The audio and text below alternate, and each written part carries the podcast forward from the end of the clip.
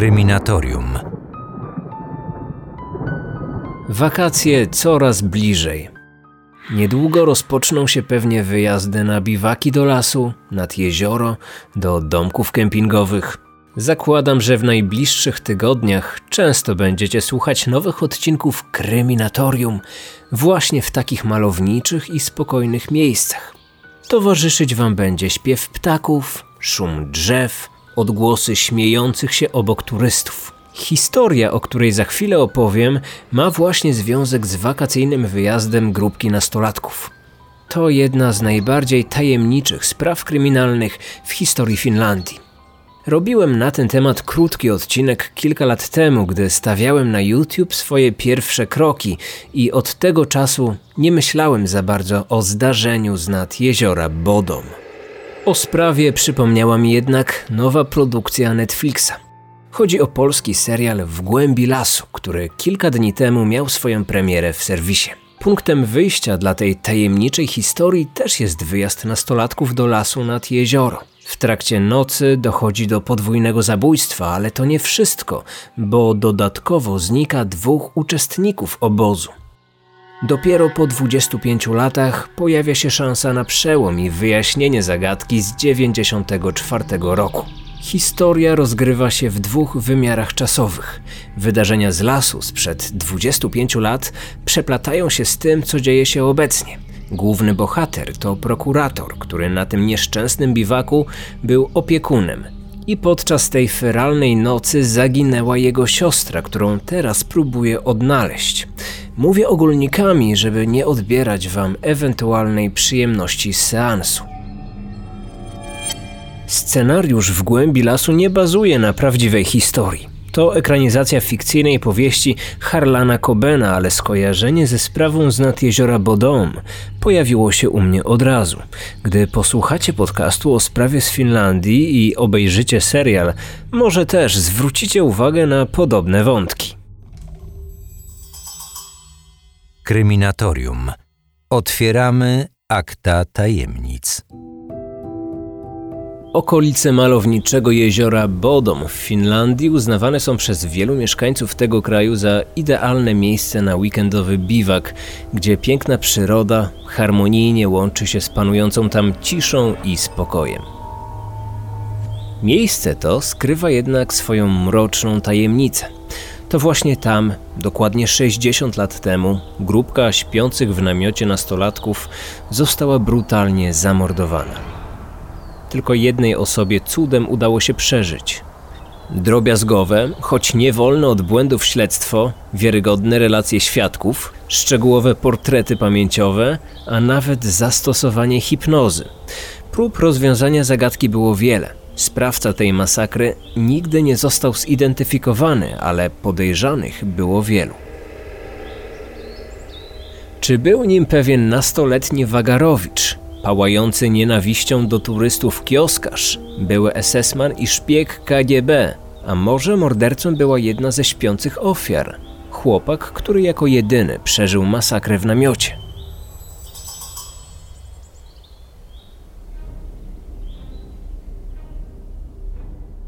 Chłopcy mieli po 18 lat, dziewczyny po 15. Sepo Boisman i Ania Tuliki-Maki byli parą od kilku miesięcy. Nils Gustafsson i Maila Bjerklund spotykali się zaledwie od trzech tygodni. Wszyscy czworo od jakiegoś czasu planowali wspólny romantyczny wypad nad jezioro Bodom. Gdy nieletnie dziewczyny uzyskały w końcu zgody rodziców na wyjazd, Seppo i Nils w sobotę 4 czerwca 1960 roku zapakowali rzeczy na swoje motocykle i wyruszyli w drogę. Wyprawa z pobliskiego Espo, gdzie wszyscy mieszkali, zajęła im nie więcej niż 15 minut. Po dojechaniu nad jezioro nastolatkowie rozbili namiot w zalesionej części przylądka Hestberget. Pozbawieni rodzicielskiego nadzoru nastolatkowie wieczór rozpoczęli od zakazanych używek. Pili alkohol i palili papierosy. Później dziewczęta pływały w jeziorze, a chłopcy łowili ryby. Następnie całą grupą udali się w odwiedziny do sąsiedniego obozowiska, gdzie biwakowało kilka osób. Tam między pijanymi chłopcami doszło do kłótni, a atmosfera stała się dość nerwowa. Nils zrobił się wulgarny i agresywny. Zaczął też wyzywać Sepa na pojedynek. Obie dziewczyny, przestraszone zachowaniem Nilsa, wróciły do swojego namiotu. Niedługo później dołączył do nich Seppo. Majla, dziewczyna Nilsa, zapisała wtedy w swoim pamiętniku. 5 czerwca. Wycieczka nad jezioro. Sepi i Nisse są pijani. Jest godzina druga w nocy. Sepi wrócił z lasu. Ostatni do namiotu wrócił Nils, który tuż przed godziną trzecią obudził Sepa i namówił go do wspólnego wędkowania. Było zimno, a ryby nie brały. Po 20 minutach chłopcy wrócili i położyli się spać. Dwie godziny później troje nastolatków już nie żyło.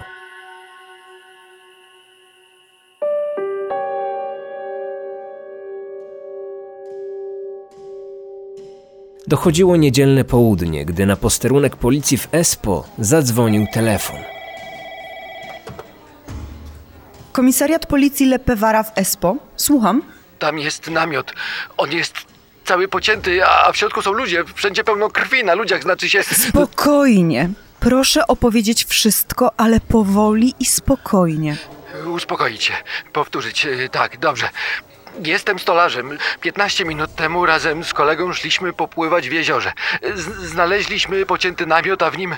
O mój Boże, w namiocie są zakrwawieni ludzie. Chyba wszyscy są martwi. Niczego nie dotykaliśmy, ale tam już się zbierają ludzie. No przyjedźcie szybko. Przybyli na miejsce policjanci od razu zrozumieli, że doszło do straszliwej zbrodni. Sepo, Majla i Ania byli martwi. Wszyscy zginęli od wielu ciosów zadanych nożem oraz tępym narzędziem. Nils jako jedyny przeżył, ale był nieprzytomny. Po zabraniu go do szpitala został zbadany przez profesora Jorme Palo, który obrażenia Nilsa opisał w swojej książce Tajemnica Bodom.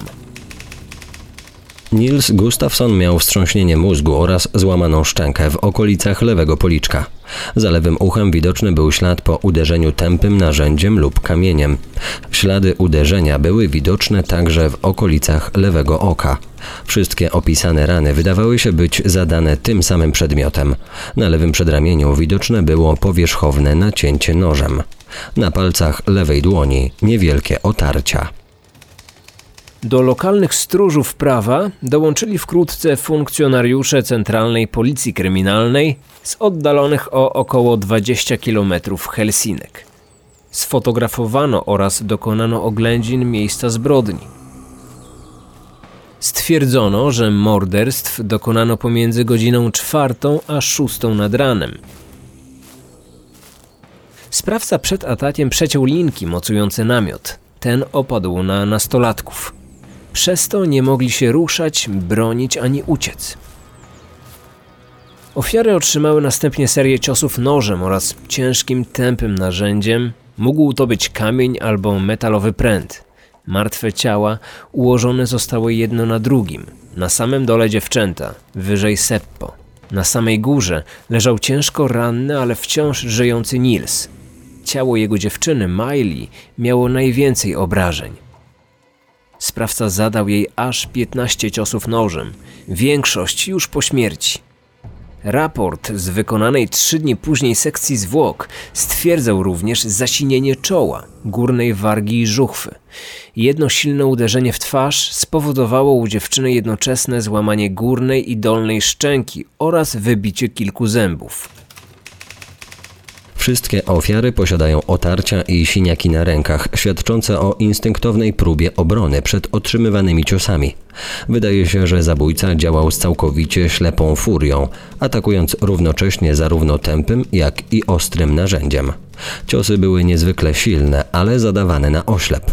Częściowe rozebranie Miley Birkland może budzić podejrzenie, że wystąpił motyw seksualny. Na narządach płciowych nie odkryto jednak śladów przemocy zewnętrznej. Choć obie dziewczyny miały już za sobą kontakty seksualne, do zbliżeń tych nie doszło w ciągu ostatnich kilku godzin przed śmiercią.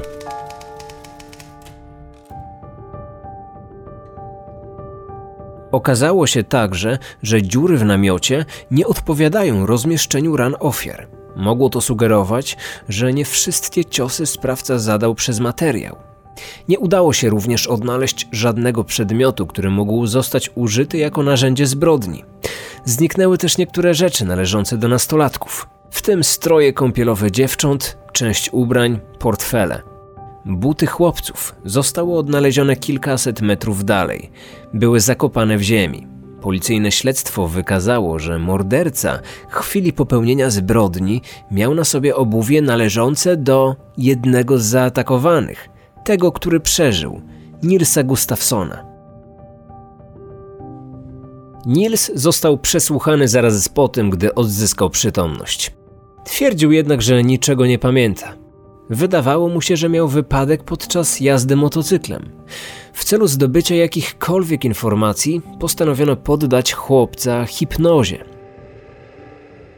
Podczas tej eksperymentalnej terapii Niels powiedział o człowieku, który wyciął dziurę w namiocie, a następnie zaczął bić śpiących nastolatków za pomocą metalowej rurki albo noża.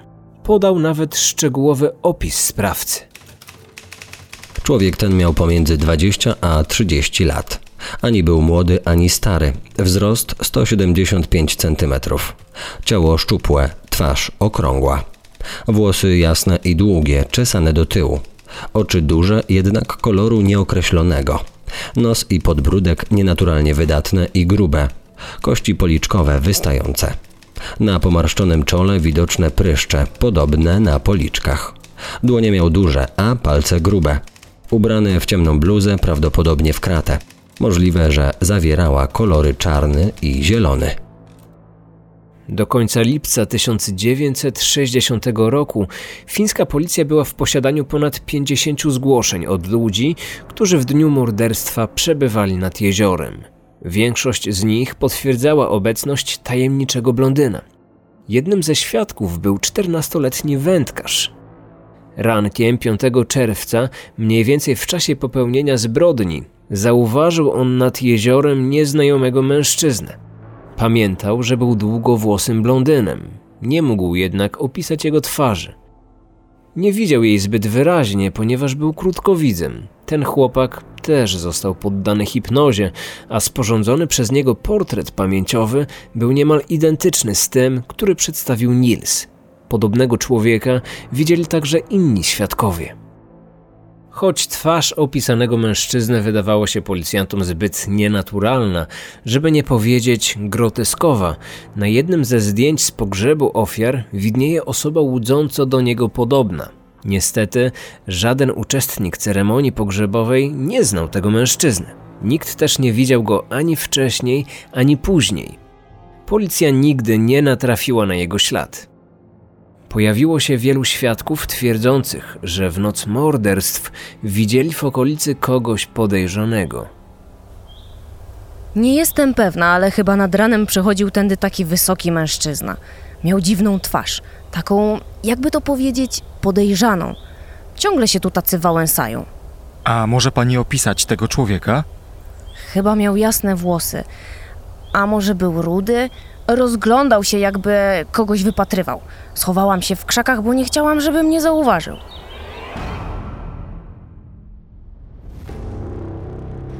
Większość zeznań nie wnosiło jednak niczego, co mogło pomóc policji w śledztwie.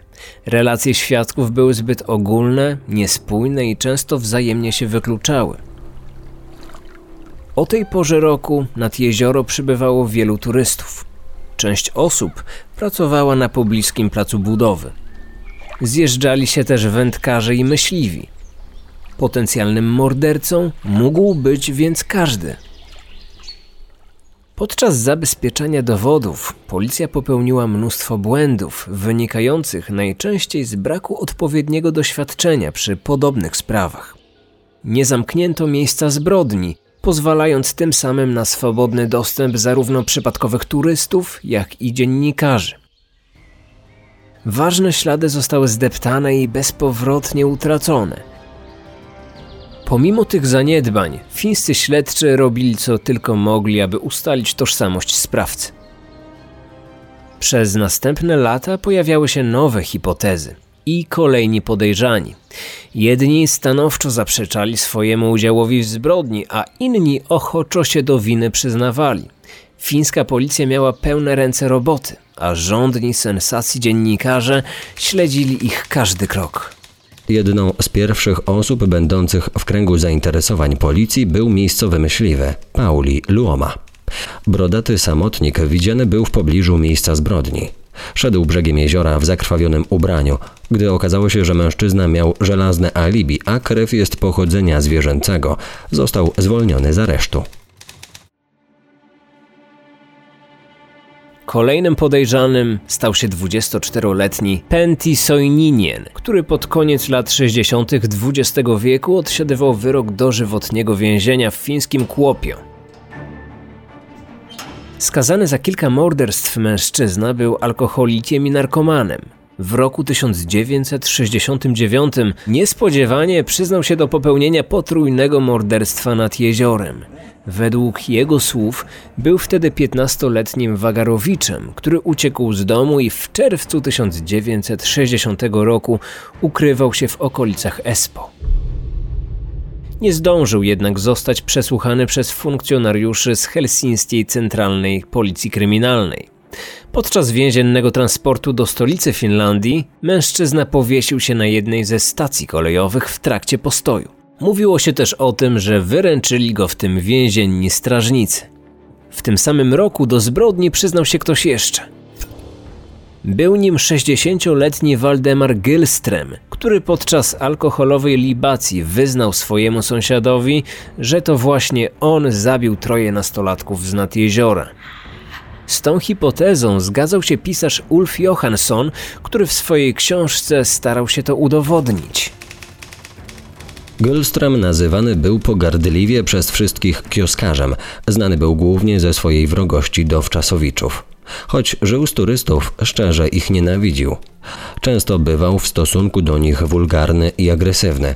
Zdarzały się również przypadki, że atakował ich kijami lub obrzucał kamieniami. Tuż po morderstwie zakopał swoją przydomową studnię, do której wcześniej wrzucił wszystkie zrabowane ofiarą przedmioty. Miały tam też trafić narzędzia zbrodni, to dlatego nigdy ich nie odnaleziono. Wszyscy miejscowi od samego początku wiedzieli, że sprawcą mordu był kioskarz, ale ponieważ bano się go, wszyscy milczeli. Mężczyzna znalazł się już wcześniej w kręgu podejrzeń, ale miał mocne alibi. Jego żona zeznała, że noc z 4 na 5 czerwca 1960 roku spędzili razem w domu. Krótko po swoim rzekomym przyznaniu się, Gilstrem utonął podczas kąpieli w jeziorze. Jedni mówili, że popełnił samobójstwo z powodów wyrzutów sumienia. Inni twierdzili, że był to wypadek. Po jego śmierci policja przekopała studnię, jednak niczego interesującego nie znaleziono. Tym samym hipoteza o jego udziale w zbrodni została odrzucona. Podobno jego żona na łożu śmierci przyznała, że alibi męża było fałszywe, a ona sama go kryła, ponieważ Gilstrem zagroził jej, że jeżeli powie prawdę, to ją zabije. Rzekomych słów kobiety policjantom nie udało się nigdy potwierdzić. Najpoważniejsze podejrzenia o udział w morderstwie fińska policja wystosowała wobec urodzonego w Niemczech Hansa Asmana. Mężczyzna mieszkał kilka kilometrów od miejsca, w którym zaatakowano śpiących nastolatków. Nie był specjalnie lubiany przez swoich sąsiadów. Otwarcie przyznawał, że jest byłym SS-manem, a w czasie wojny pełnił funkcję obozowego strażnika w Auschwitz. Podejrzewano go nawet o bycie sowieckim szpiegiem na usługach KGB. Profesor Jorma Palo w swojej książce Zaufanie lub śmierć tajemnica Hansa Asmana twierdził wprost, że to właśnie Niemiec był poszukiwanym zabójcą. Asman dziwnie się zachowywał. Raz udawał, że jest nieprzytomny, innym razem był agresywny i nerwowy. Nie mówił po fińsku i nikt z personelu medycznego nie mógł się z nim porozumieć. Był brudny, a pod paznokciami miał ziemię. Jego ubranie poplamione było czerwonymi plamami przypominającymi krew. Choć policjanci odwiedzili go jeszcze tego samego dnia, nie zadali mu ani jednego pytania, choć na moją prośbę skierowano do szpitala funkcjonariusza mówiącego po niemiecku. Nie zabrano też poplamionych ubrań, aby je zbadać.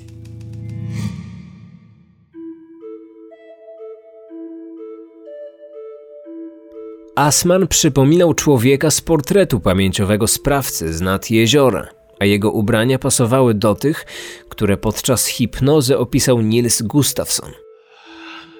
Zdaniem policji Niemiec miał niepodważalne alibi, którego początkowo nie ujawniono. W 2005 roku poznano powód tego utajnienia. Po opublikowaniu głośnej książki Jormy Palo, oskarżającej nie tylko Asmana o dokonanie mordu, ale również policję o krycie jego zbrodni, Centralna Policja Kryminalna odtajniła akta dotyczące wrażliwych informacji na temat podejrzanego Niemca. Zostały one niezwłocznie opublikowane w prasie. Policja otworzyła właśnie tak zwane sekretne akta Asmana. Według dokumentów, które teraz stały się publiczne, Hans Asman posiadał pewne alibi na noc zbrodni, podane przez trzy różne osoby. Okazało się ono żelazne. Dokumenty potwierdzają, że Asman, wówczas 36-letni, spędził noc ze swoją kochanką w mieszkaniu jej siostry w Helsinkach. Przy okazji policja wyjaśniła też zagadkę czerwonych plam na ubraniu nerwowego pacjenta, które zauważył lekarz, a których pacjenci nie chcieli zabrać do badań. Na ubraniach widoczne były plamy po czerwonej farbie. Asman w dniu, w którym trafił do szpitala, malował dom swojej kochanki. W trakcie pracy spożywał alkohol, który wywołał u niego ostre bóle żołądka. Z tego powodu trafił na izbę przyjęć. Słabo znał język fiński, ale potrafił się porozumieć. W szpitalu nie mógł tego zrobić z powodu ostrego bólu, jaki odczuwał. Wszystkie szczegóły znane były policji już w roku 1960, a na prośbę podejrzanego Niemca zostały utajnione. Jorma Palo w dalszym ciągu nie zgadzał się z policyjną wersją, zarzucając fińskim władzom, że ze względów politycznych chronią byłego agenta KGB. Na specjalnie zwołanej konferencji prasowej szef Centralnej Policji Kryminalnej nazwał autora głośnej książki zwykłym kłamcą i bajkopisarzem, opierającym swoje oskarżenia na wytworach własnej wyobraźni. Tym samym Asman, który przez kilkadziesiąt lat pozostawał głównym podejrzanym w sprawie morderstwa nad jeziorem, został ostatecznie oczyszczony. W 2004 roku policja z Espo aresztowała domniemanego mordercę. Gdy podano jego nazwisko, cała Finlandia doznała prawdziwego szoku. Po latach pojawiła się nadzieja na to, że sprawę jednak uda się rozwiązać. Podobnie jak w serialu W głębi lasu, gdzie też po wielu latach liczono na przełom i wyjaśnienie zagadki śmierci i zaginięcia nastolatków. Zarówno w naszej fikcyjnej Netflixowej historii, jak i w sprawie z Finlandii pomocne okazały się badania DNA. W 1960 roku takiej opcji nie było, ale 44 lata później fińska policja dysponowała już nowoczesną technologią. Zbadano zachowany namiot i buty należące do chłopców. Przeanalizowano też protokoły z przesłuchań świadków oraz dokumenty z prowadzonego wcześniej śledztwa. 3 kwietnia 2004 roku gazety w całej Finlandii podały sensacyjną informację. Domniemanym zabójcą jest 62-letni emerytowany elektryk Nils Wilhelm Gustafsson, który w trakcie dokonania zbrodni miał 18 lat i biwakował ze swoimi towarzyszami. Przełom w śledztwie trwającym kilkadziesiąt lat jest ewenementem na skalę światową. Według naszych informacji zbrodnia została wyjaśniona za pomocą nowej technologii badania DNA.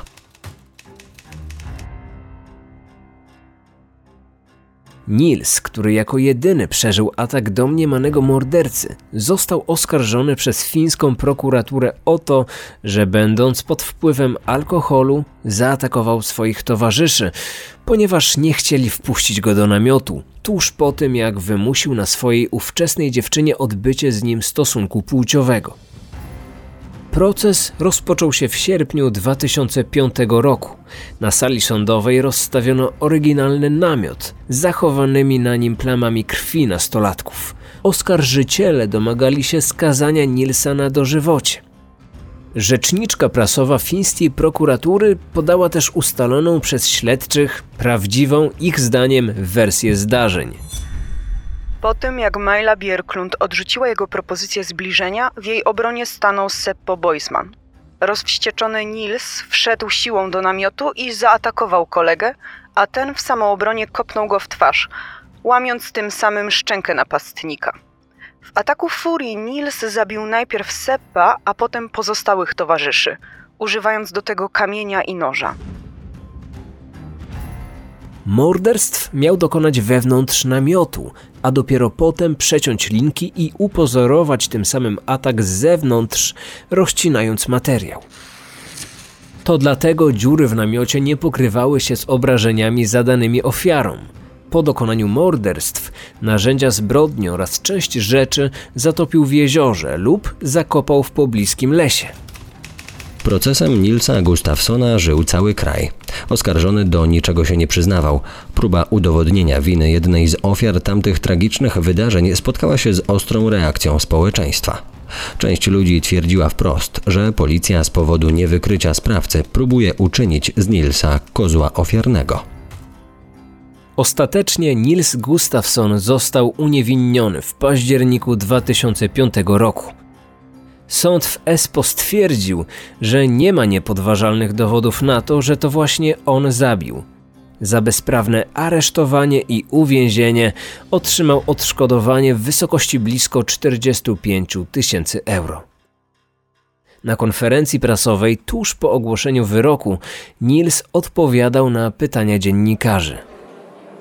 Niczego nie pamiętam. Przecież ja też zostałem zaatakowany, byłem w szoku.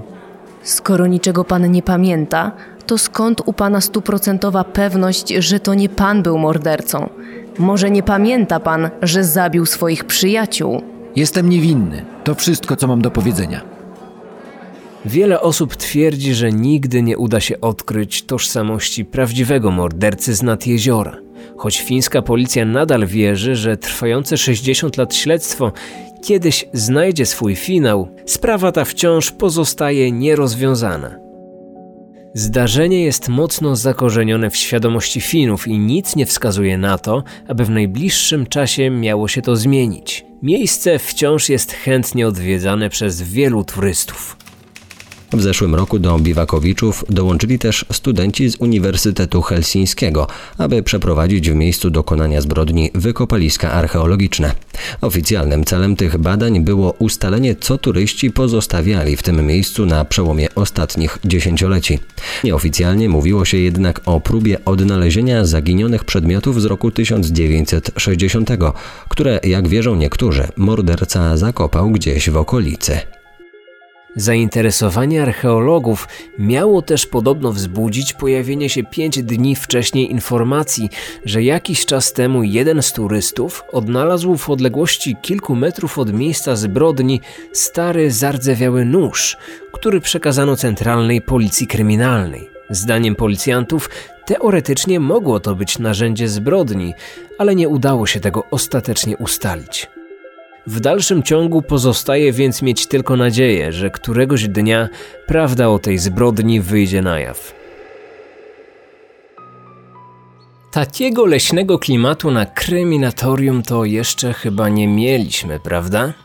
Skoro poniedziałkowa historia z podcastu za nami, to jest to dobry czas, aby przełączyć się na Netflixa i pozostać w klimacie tajemniczych kryminałów. Tam czeka już na Was serial W głębi lasu sześć odcinków. Idealnie na wieczorny maraton, albo raczej nocny. Wtedy wrażenia będą jeszcze lepsze. Zanim zaczniecie seans, jeszcze kilka słów o serialu. Spokojnie, nie będzie spoilerów. Autorzy serialu trafili w punkt z doborem aktorów. Główną rolę gra Grzegorz Damięcki, który ostatnio coraz częściej pojawia się w różnych produkcjach. Ten gość ma w sobie to coś. Po tym serialu polubiłem go jeszcze bardziej. Jest charakterystyczny, przekonujący, pewnie nie raz zobaczymy go jeszcze w wielu dreszczowcach. W serialu pojawia się też m.in. Agnieszka Grochowska, Adam Ferency oraz zespół młodych, zdolnych aktorów. Ciekawe połączenie. Pomysł na polski serial na podstawie zagranicznej powieści jest dosyć oryginalny. Musicie przekonać się, jak wyszło zestawienie zagranicznej powieści z polskimi realiami. I oczywiście musicie poczuć klimat tego tajemniczego lasu, który bije już ze zwiastunów, jak i z samego tytułu. Mam wrażenie, że ta produkcja tematycznie idealnie wpisuje się w nasze zainteresowania. Śledztwo po latach, demony przeszłości, niewyjaśnione zaginięcie i tajemnicza zbrodnia. I wszystko związane z mrocznym miejscem, jakim jest las. Czego chcieć więcej? Na takie polskie produkcje właśnie czekamy.